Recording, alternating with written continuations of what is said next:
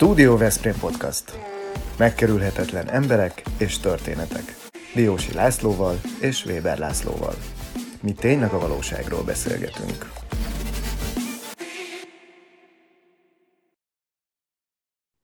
Kedves nézőink és hallgatóink, a Studio Veszprém Podcast mai vendége Bándi Klára. Szervusz, üdvözlünk a műsorban. Köszönjük, Szervusz. hogy elfogadtad a meghívást. Köszönöm, hogy itt lehetek.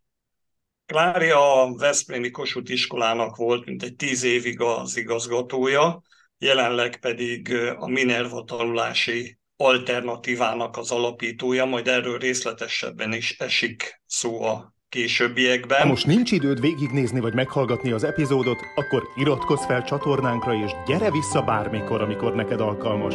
Így nem maradsz le semmiről.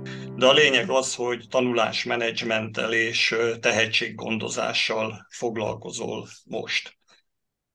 Mielőtt erről beszélünk, nem kerülhető meg, hogy az édesapádról ne essék szó, hiszen aki Veszprémiként ezt a műsort hallgatja, az biztos azt kérdezi, és a Laci bácsi hogy van vajon, hiszen ő nagyon ismert helytörténész, tanár, Veszprémben nagyon-nagyon sok kezdeményezése volt a helyi ügyeket illetően. Én is annyira fontosnak tartottam ezt, hogy a 77 történet Dióhéjban című világhírű bestselleremben a Várkú továbbra is őrzi titkát címmel elkövettem egy kis szösszenetet arról az időkről, amikor Laci bácsi arra noszogatott, hogy tárjuk fel a várkutat, és mindenféle kincseket találjunk benne. No, tehát akkor hogy van, Laci bácsi, mi a helyzet vele? Hát apu folyamatos pontosan az is a történettel foglalkozik, tehát szerintem nincsen olyan emléktábla, aminek az avatásán ő ne venne részt. Tehát én nagyon-nagyon 81 évesen is ennyire aktív, és követi az eseményeket, folyamatosan vágja ki a naplóból, illetve a helyi egyéb újságokból a, az érdekességeket, és készül a következő Veszprémi emlékhelyek könyvre. Innen is üdvözöljük és jó egészséget kívánunk neki, Veszprém Gizella díjas helytörténészének. Egy pillanatra, um, álljunk még meg, mert én itt nem tudom ezt a kérdést megkerülni, hogy te, mint aki egy ilyen kiváló helytörténész gyerekeként nőttél fel, te olyan történeteket ismersz és helyeket, amiket nagyon kevesen. Mi, mi ezek közül a kedvenced? Mi a kedvenc Veszprémi helyed, vagy mivel édesapád ismertetett meg, akár történelmi személyiség? Tudsz ilyet mondani? Igen, Tehát nekem nagyon, nagyon érdekes volt, amikor a Várkút feltárása történt, tehát apukám abban rettentő nagy energiát fektetett, szponzorok felkutatása, utána járás, stb. És nekem nagyon érdekes volt, amikor arról volt szó, hogy esetleg a Várkút az egy menekülő út lehetett annak idején a várból, és egy helyi pincé, pincének a bejáratához vezetett, ezt én nagyon érdekesnek találtam, és volt arról szó, ha ez így lenne, akkor esetleg egy ilyen lift vezethetne le a várkútból, ez is egy kuriózum lett volna. Igen. Aztán, amint a vizet megtalálták, akkor abban az esetben ez már szerte foszlott. Nem vagyok abban egészen biztos, hogy nincsen valamilyen menekülő út bár végig kopogtattak minden, de ebben most ne is bonyolódjunk bele. Ki tudja, hogy mit hoz a jövő. Én a könyvben úgy fejeztem be, hogy a, ez még nem egy lezárt történet feltétlenül. No, majd meglátjuk. Térjünk vissza a Kossuth iskolához, mert nem kerülhető el életednek ez a nagyon szép szakasza, és nekem meg nagyon szép emlékeim vannak 2001-ről talán, amikor a Kossuth iskola nagy rekonstrukciója zajlott le, egy nagyon fontos esemény a város életében, és nagyon sok olyan diák is ott volt akkor tájt, aki régebben az iskolában végzett, szóval nagyon szép emlékezetes esemény volt. Igazából 2006-ban volt ez a, a felújítás. Én 2005-től 2015-ig voltam igazgató, és akkor rögtön ilyen friss igazgatóként már egy iskola felújításba csöppentem, amit még anyukám készített elő előtte. Tehát ez is egy fontos szerintem. Hát én nagyon-nagyon szerettem azt az iskola felújítást, minden nap bent voltam, tehát hogy látni ezt, hogy egyszerre száz munkás felvonul, és akkor két ilyen betonkeverővel az emeletekre tolják be az anyagot, valami elképesztő volt, tehát nekem hatalmas élmény volt, de nagyon szép is lett aztán az iskola. És egy ilyen kellemetlenkedő kérdést feltehetek, hogy ö, mi is volt az oka annak, hogy elkerültél a, az iskolából, hiszen ez az iskola talán nem túlzással azt mondjuk, hogy a legjobb Veszprémi általános iskola volt. Talán még most is az. Mert hogy az unokám oda jár. Közoktatásnak a keretei nekem már szűkek voltak. Tehát nagyon sok, nagyon jó eredményt elértünk a kollégák segítségével, és szerettem volna még mást is kipróbálni. És ezért lettem aztán magántanár, mert a tehetséggondozásban már más távlatokat szerettem volna kipróbálni. Uh-huh. És akkor mivel tudnád jellemezni azt a változást leginkább, ami, amivel a, beköszönt az életedbe a Minerva? Mi az a változás, amit meg lehet így fogalmazni, a legfontosabb változást? Hát nekem a, nekem a szabadság volt. Aha. Tehát én annyira boldog lettem ott hirtelen, hogy igaziból azt teszek, amit szeretnék. Nagyon-nagyon sokat dolgozunk most is a kollégákkal, tehát magántanárokat fogtam össze.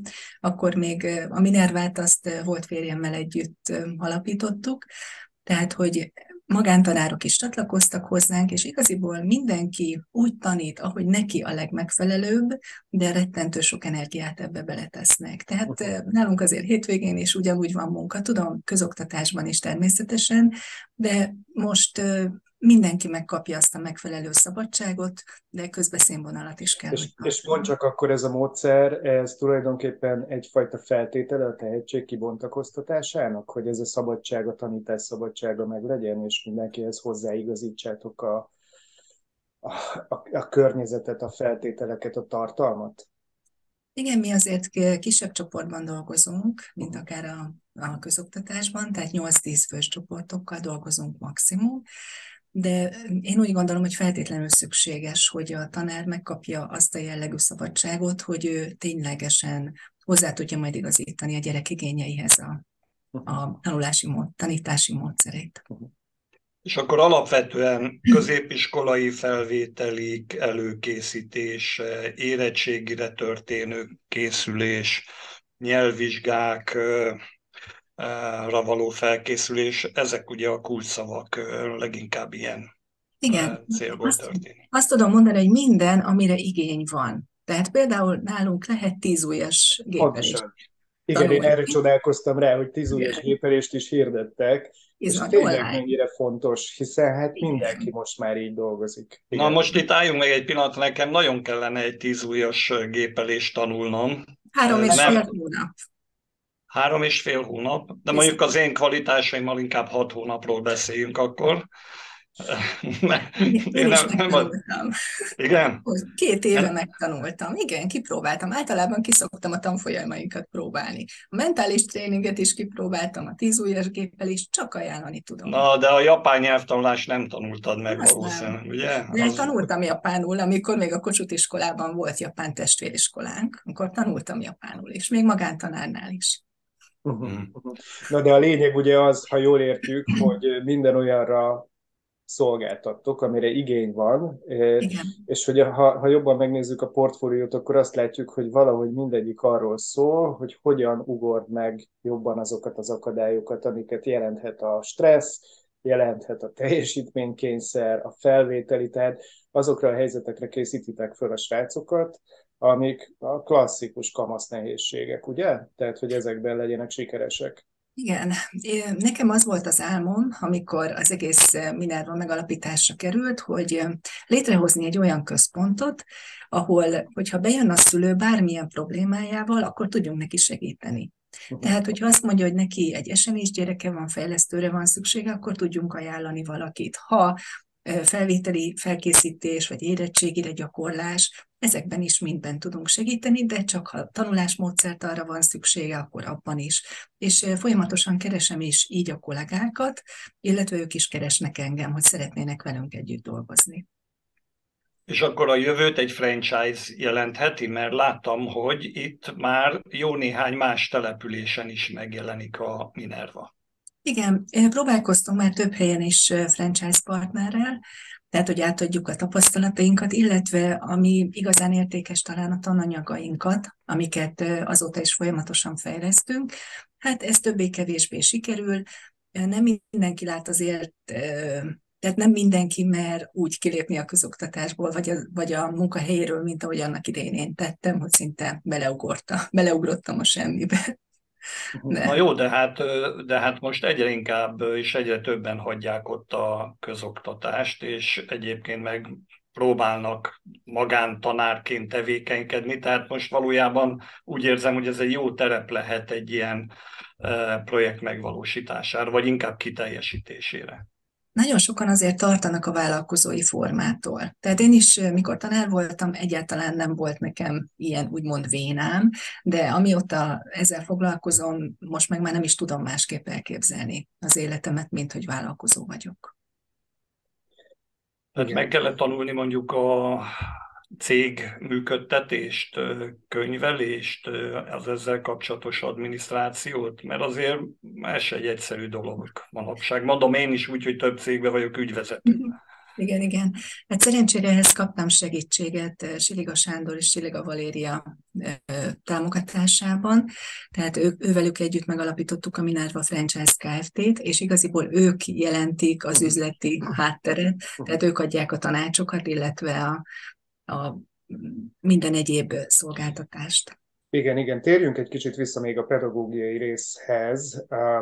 Van egy barátom, egy Bécsben élő barátom, aki neuropedagógiával foglalkozik, illetve én tőle hallottam ezt a kifejezést néhány évvel ezelőtt, és én úgy értettem, hogy ez a történet arról szól, hogy egy új ága a pedagógiának, hogy a tanulók köré rendezni azokat a feltételeket és azokat az eszközöket, ami legoptimálisabbá teszi a tanulási eh, feltételeket, környezetet. Eh, tulajdonképpen akkor ti erről, erről beszéltek, amikor azt mondod, hogy van saját módszertanotok, franchise rendszerben ezt eh, próbáljátok terjeszteni, tehát a legújabb trendek mentén haladtok?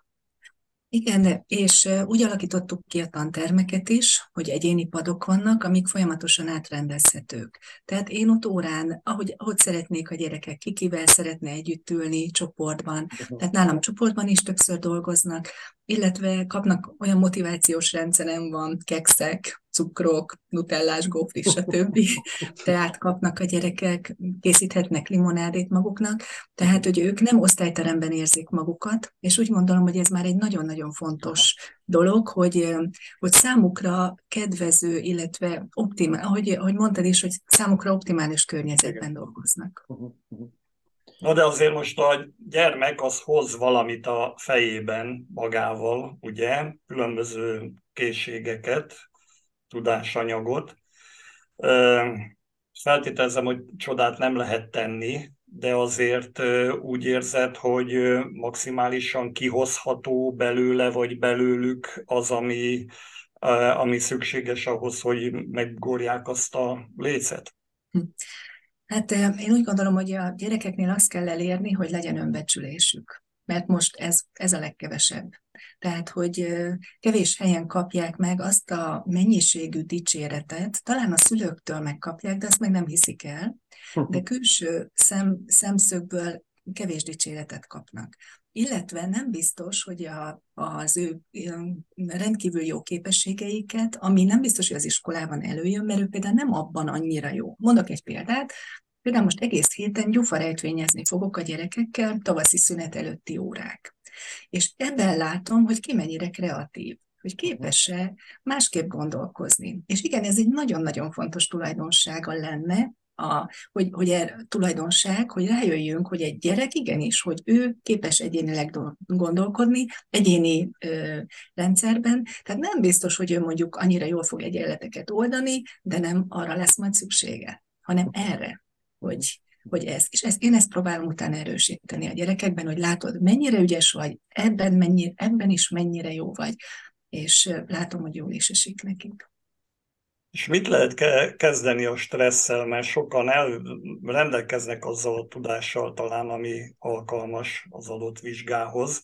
Tehát egyszerűen mondjuk legrosszabb esetben leblokkolnak. Van valami orvosság?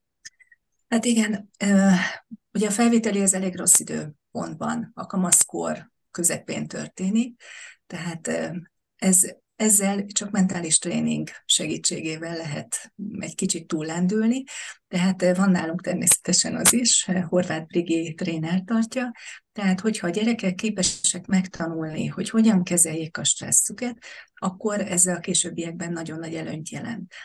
Persze, mivel az első ilyen nagy megmérettetésük a felvételi, ezért ez nem szokott mindig sikerülni, de nem is várható el.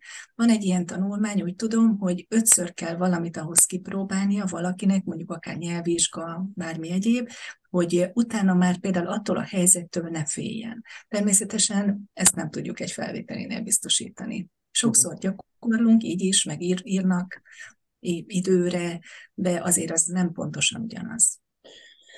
Igen, igen, viszont beszéljünk egy kicsit a matek, matekozzunk, hiszen te matek tanár vagy. Én, nekem van egy... Hú, ezt, ezt jól átgondoltad, Laci, hogy most matekról beszélj? Abszolút, abszolút, mert hmm. hogy ugye állítólag a földön kívüliek közé tartoznak azok a magyarok, akikről szól ez a történet, Fasori gimnáziumban gyakran hangzott el az a mondat, hogy Naiman, Szilárd, Wigner, mars ki a ligetbe, mert hogy annyira zseniális matekosok voltak, Igen. hogy nem volt értelme ott ülniük. És ugye ezt a világ úgy tartja rólunk, hogy fantasztikus jó matematikus a magyar, és erre vannak megfejtések, hogy talán a nyelvből következik ez. Mi van a mai tehetségekkel? Látod őket? Ezeket a, a, a leszármazottakat, a, a nagyjaink leszármazottait? Nagyon sok tehetséges gyerek van. Uh-huh. Csak van, akiktől azt, van, akik aztán elvesztik a kedvüket, illetve elveszi tőlük a social media, elveszi Aha. a időt. Aha. Tehát, hogy sokszor hallom azt, hogy a gyerekeknek már nincsen idejük, meg nincsen kedvük elmélyedni valamiben. De például pont tegnapi órán volt egy ilyen eset, Ugye az egyik gyufarejtvényes feladat után azt mondta az egyik kisfiú, amikor végre sikerült megoldania, hogy, tanár, hogy Klári néni 20 perce gondolkodom rajta. Na most akkor ő képes 20 percet valamint gondolkodni, és ennek én nagyon-nagyon örültem. Uh-huh. Hát én úgy gondolom, hogy ezek a gyerekek, a mostani generáció semmivel sem gyengébb, egyszerűen más motivációt kell nekik találni. Én rengeteg piros pontot adok, illetve mindenféle, vagy ahogy mondtam már az előbb, hogy mindenféle egyéb jutalmazási eszköz, de csak jutalmazási eszközt adok. Uh-huh. Tehát nincsen fekete pont például, vagy beírás, vagy bármi egyéb. Laci kockázatosnak érezte azt, hogy itt mi elkezdjünk matekozni, de én még egy kísérletet teszek. Ugye Erdős Pál neve is ismert, mint nagyon fontos szereplője a matematikának, és neki van egy ilyen mondása, hogy minden, ami jó és ember által létrehozott, minden, ami rossz és ember által létrehozott, az egyszer meg fog, meg fog szűnni, de a matematika soha. Igen. Ebben jól írja le a világot? Szerinted a matematikának ennyire kult szerepe van a mi életünkben, csak hát ugye vagy nem értünk hozzá, vagy nem értjük a jelentőségét. Igen, a matematika mindennek az alapja, én imádom. Aha. Tehát amikor eh, lehet látni, akár egy kis harmadikos csoportnál, hogy valamire rájönnek, tehát az a flow élmény fantasztikus. Uh-huh. És eh, én mindig erre törekszem, hogy mindenkinek ezt megmutatni, hogy akár mondjuk nyolcadikban egy, egy, egy egyszerűsítésen milyen kis eh, egy bonyolult algebrai kifejezés mondjuk hogyan alakítható át, és, és milyen kis egyszerű dolog lesz belőle, tehát ez egészen fantasztikus.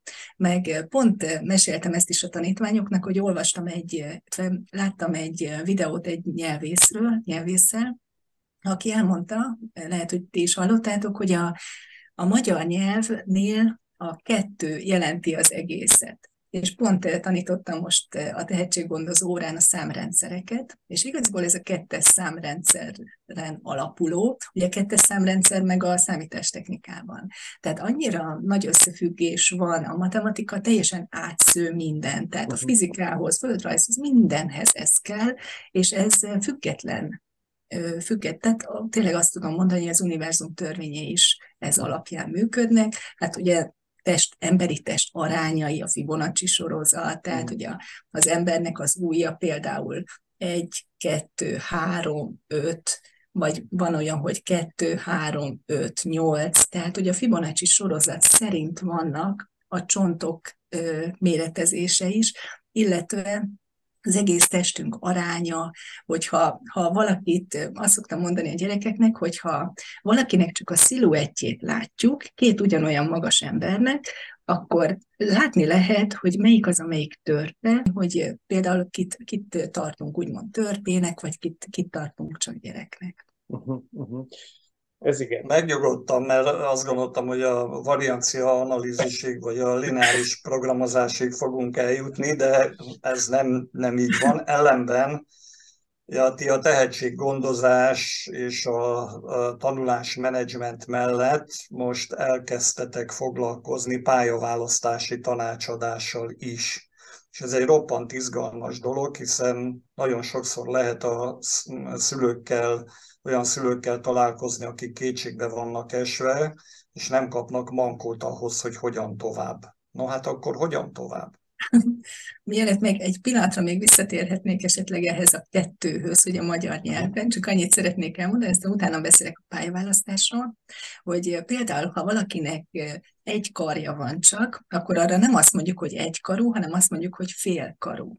Vagy ha egy lába van, akkor fél lábú. Tehát, hogy emiatt, hogy az egy egészet, azt tekinti, a kettőt tekinti a magyar nyelv egy egésznek. Ez is nagyon Aha, érdekes. Szuper. Tényleg, de jó. És akkor a, a pályaválasztási tanácsadásról pedig, hogy úgy gondolom, hogy az lenne a leges legfontosabb minden ember életében, minden, mindenki számára, hogy tisztában legyen az ő képességeivel. Hm. Tehát mi most egy ilyet kezdünk el, hogy fel lehet mérni hogy egy gyermeknek, vagy akár fiatal felnőttnek, hogy milyenek a képességei, és ő milyen munkára lenne például nagyon alkalmas. És ebben benne van a szociális érzékenysége. Például elmondok egy példát, ha valaki mondjuk kigondolja azt, hogy ő könyvelő szeretne lenni, akkor ő számára meg tudjuk mondani, hogy neki milyen munkakörnyezet a megfelelő. Bocsánat.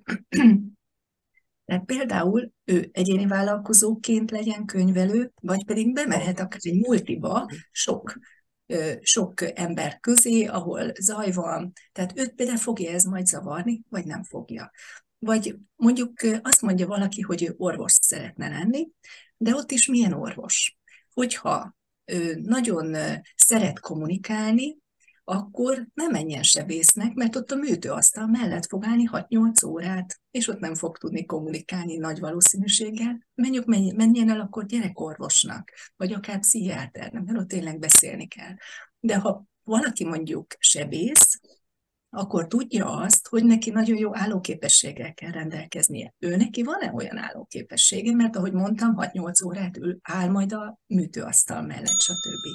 Meg hogy, hogy fogja majd bírni azt, azt a stresszt, hogy mondjuk ő neki ott vágnia kell, meg vérezni fogod, stb. Tehát, hogy ezeket meg tudjuk mondani egy gyermek vagy egy fiatal felnőttről, és akkor tényleg olyan irányba lehet őt irányít, tehát olyan, olyan irányt vehet az élete, amikor nem veszít el éveket, meg nem, nem fizet a család milliókat egy olyan oktatási formába, ami számára nem lesz megfelelő.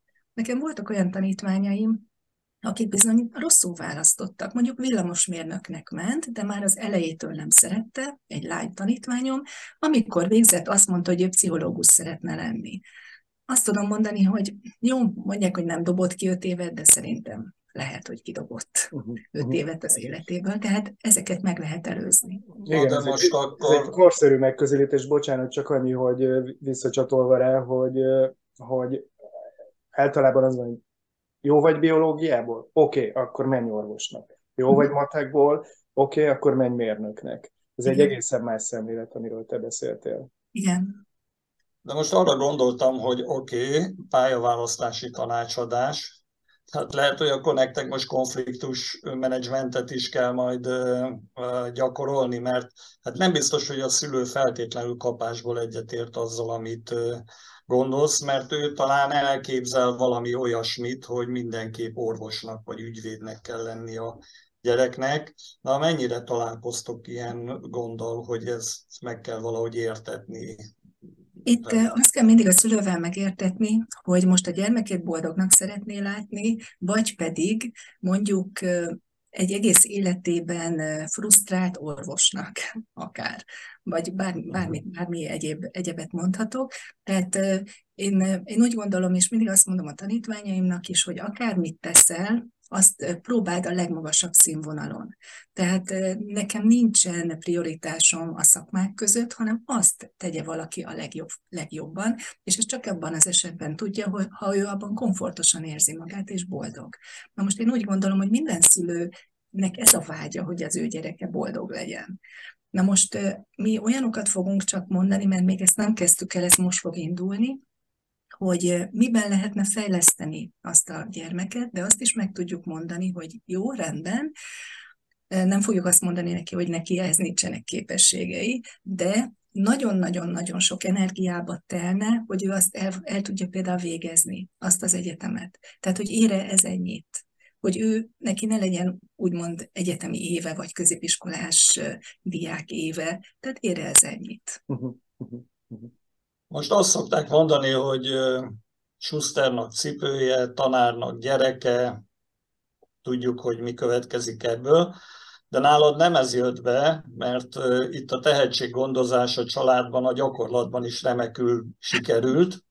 Váltsunk erről pár szót, mert hiszen egészen elképesztő, hogy Zsófi lányod 12 nyelvvizsgával rendelkezik, rendkívül képzett zenész, több diplomája van, a másik lányot könyvet ír, blogol, szóval sikergyerekek. Hát nagyon szerencsés vagyok, mert két tündéri lányom van, sőt, van, van már egy unokám is, Zsófitól, nagyobbik lányomtól, két éve, mind a ketten férnél vannak. Igen, Zsófinak van 12 nyelvvizsgája, Gálottó féle nyelvtanulási módszerrel tanult, három felsőfokúja, és a többi pedig középfokú. Ezek közül van, ami írásbeli, de vannak komplex nyelvvizsgák is, és akkor ezen kívül elvégeztem még az eltén a skandinavisztikát, ez, és a kodolányim pedig a jazzének és a jazz basszusgitár szakot, és most pedig a Hangár Könnyű Zenei Zeneiskolának a vezető tanára. A kisebbik lányom pedig Eszti, ő 27 és fél éves, a Zsófi 29, ő pedig adótanácsadó egy budapesti nagy cégnél, és ezen kívül kiadták már a blogját könyvformájában. Figyelj, számon fognak kérni a lányok, mert én most azt kérdezem tőled, hogy ugye ők boldog emberek. Tehát amiket most elmondtál, az egy dolog, de hogy boldog emberek. Mindig, mindig arra törekedtünk, hogy ne, ne hat, tehát hogy tehessék azt, amit szeretnének. Tehát most is, ha valami, valamilyen helyzetben nem érzik boldognak magukat, akkor mindig azt szoktuk megbeszélni, hogy mit lehetne tenni. Uh-huh. Tehát mi lenne nekik jobb. Zsófinál csak annyi volt a kitétel, hogy szerettem volna, hogyha szerettük volna még akkor a férjemmel, hogy legyen egy olyan szakmája is, ami nem csak a zenéhez kötődik. És akkor Aha. ezért végezte el az eltén a skandinavisztikát, hogy azért egy ilyen tanári végzettsége is legyen, egy ilyen alapdiplomája. Uh-huh. Figyelj csak, bocsánat Laci, még egy, egy font, nekem van még egy nagyon fontos kérdésem, bagyozzunk, most ellepték a bagyok Veszprémet, és egyébként tudjuk, hogy Minervát szokták bagolyalakban ábrázolni. Mi a viszonyod a bagyokkal? Én nekem, én nekem ez nem okozott egyáltalán problémát, érdekesnek találom magát a képet is. Úgyhogy annak is örülök, hogy végre olyan helyen van ez a kép, hogy lehet látni, és mondjuk nem takarja el egy másik ház, vagy egy fa. Tehát hát, kíváncsian várom, hogy tényleg világítani fog-e a szeme, de még nem sikerült olyankor mentem. Aha, oké. Okay. Kedves nézőink és hallgatóink, beszélgetést néztek, hallottak Bándi Klárával, aki ugyancsak azon érdekes és megkerülhetetlen emberek közé tartozik, akikkel eh, műsort szoktunk készíteni. A beszélgetéseinket Patronus Klubunk tagjai támogatják, a Vita King, a Szófia Magánklinika, a Kianti Apartments, a Targonca Trade, a Ringautó, a Bramag BMI Magyarország, a Nyugalom Kft., ezt itt emeljük is ki, mert hiszen Siriga Sándorék nem kis segítséget nyújtottak neked, nektek ahhoz, hogy ez a tevékenység kiteljesedjen. az Unilever Algida Veszprémi jégkrémgyára és a Nelson biztosítási Alkusz volt és van segítségünkre. Köszönjük, Lári, hogy velünk tartottál, nagyon érdekes volt a beszélgetés veled. Köszönöm én is. Köszönjük szépen, szia Klári! Ez a Studio Veszprém műsora volt. Hallgasson ránk minden pénteken!